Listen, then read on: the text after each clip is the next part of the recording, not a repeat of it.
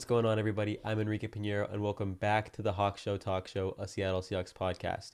You can find me on YouTube, Spotify, Apple Podcast, and now Google Podcast as well. And I also post highlights on TikTok and just posts and tweets on Instagram and Twitter. My at on all these platforms is at Hawk Show Talk Show if you want to follow. And if you can't find it through that, you can also find my link tree, which I have in the description on nearly all these platforms. Uh, today's episode, I'm going to be discussing Shaquem and Shaquill Griffin leaving the Seattle Seahawks. I'm calling it The Griffins Are Gone. And yeah, let's get right into it. Let's talk some Hawk. So, uh, last week, it was, uh, around, I think, day two of free agency. Shaquill Griffin signed a deal with the Jacksonville Jaguars. He signed a $44.5 million deal over three years, and that's about 14.8 million a year. So the Seahawks lose their starting cornerback one, which to some is deemed uh, as a big deal, but in my opinion, it's not a big deal. I wanted him gone. I was ready for him to leave. And we also lose his twin brother, the one with uh, only one hand, Shaquem Griffin, who is a special teams guy mainly, and he would also come in for some blitzes every now and then, but he was not a starter on defense. Uh, anyways, I my reaction to this is I'm happy. I, I made it clear in my Resigner walk episode that I thought it was good. I thought it was re- I was ready for Shaquill Griffin to leave because first of all, I knew he would get overpaid and I still believe he got overpaid. Well, it's kind of hard because I feel like in this year in free agency, you know, like every year, uh, players get paid more and more. So I think uh, just about every signing, people reacted saying, "Oh, overpaid, overpaid." But I really think this was an overpay by the Jaguars. I understand where they're coming from because they're trying to build this young team surrounding uh, Trevor Lawrence, who they're going to take with the first overall pick. But I still think this was a massive overpay, and I'll get into that.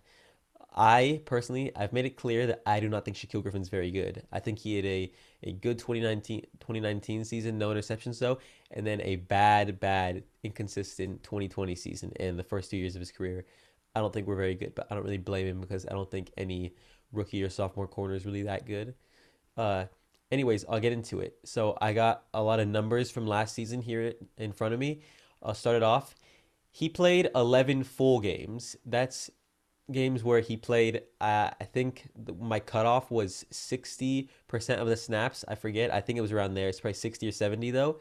So that's full games because I don't want to take into account like the the first Cardinals game where he played like only the first quarter or whatever and say oh he only gave up eight, like 19 yards that game because obviously that's not that doesn't count and that would like really skew the the stats so in his 11 full games uh, like you know maximum uh, majority of the games played in those 11 games he gave up seven touchdowns which is not good. And as I said before, a lot of the argument was that, oh, that was in the first half of the season where he gave up the majority of them. First of all, that's even worse because you gave up around seven touchdowns. Let's say it was five in the first half of the season in even fewer games than 11.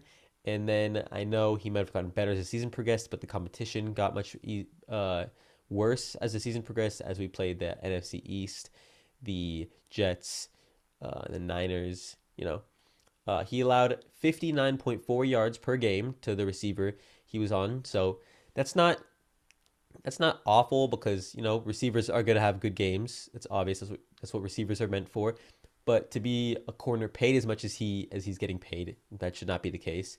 Uh, uh, this is uh, a little up for debate because a lot of people do not respect these ratings. It's a PFF rating of 64.1, which I agree. I think PFF can be very, very bad.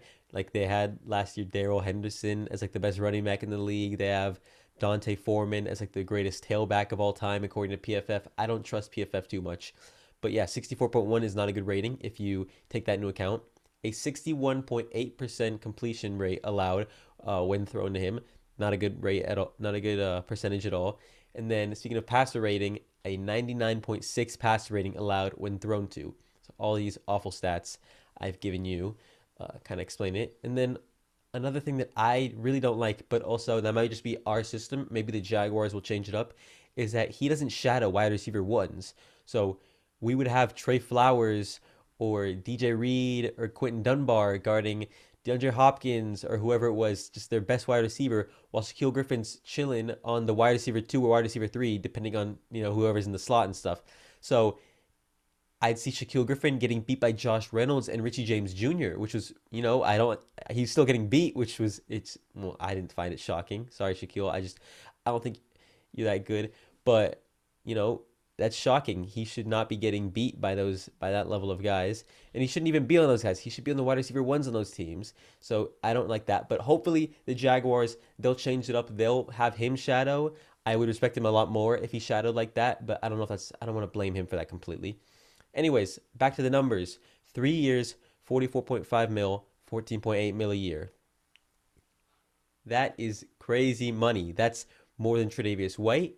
That's more than Xavier Howard and it's just almost more than Stephon Gilmore, Byron Jones, and uh, James Bradberry. And everyone I named there, I would classify as an elite corner.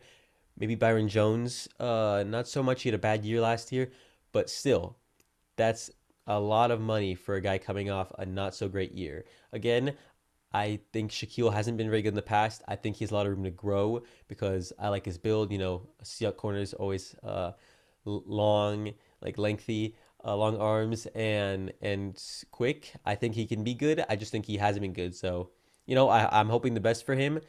I think the Jaguars overpaid, but I know there's a lot of uh, room for improvement with him. And honestly, I think he'll get it done. I think it changes series maybe what he needed. Then about Shaquem. I knew this would happen if Shaquill left. I didn't think they'd want to be separated because they're they're best friends. I guess you know they're twin brothers, and it's good for him. Uh, he he was a free agent because we cut him last offseason and then got him back on the practice squad, and it was a whole long process of that. But then he was a free agent, and I knew he was gonna follow Shaquill to wherever he went. I bet Shaquill told the Jaguars he wouldn't sign unless his brother could come as well, and that's good. The Jaguars, I really like Shaquem. They got a really fast extra blitzer on plays.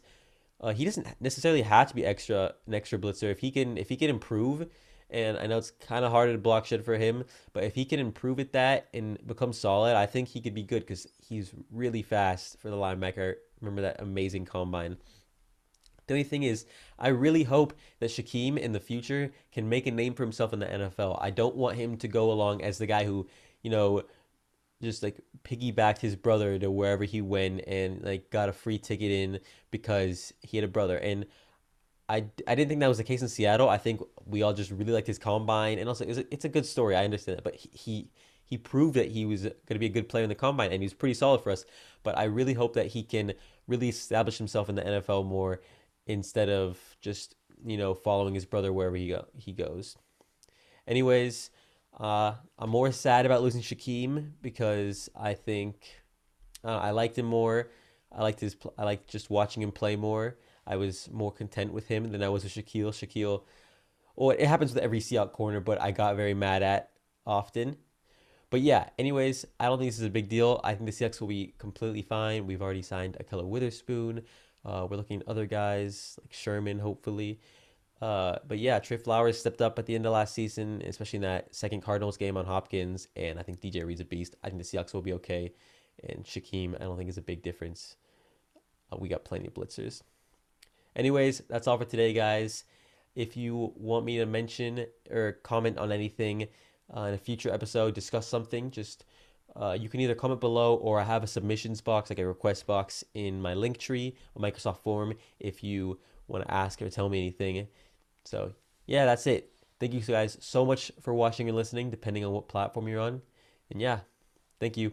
Bye.